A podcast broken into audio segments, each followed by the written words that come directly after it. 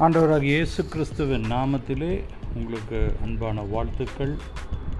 இந்த நாள் இனிய நாள் என்கின்ற பாட்காஸ்ட் இதனுடைய நான்காவது பதிவு.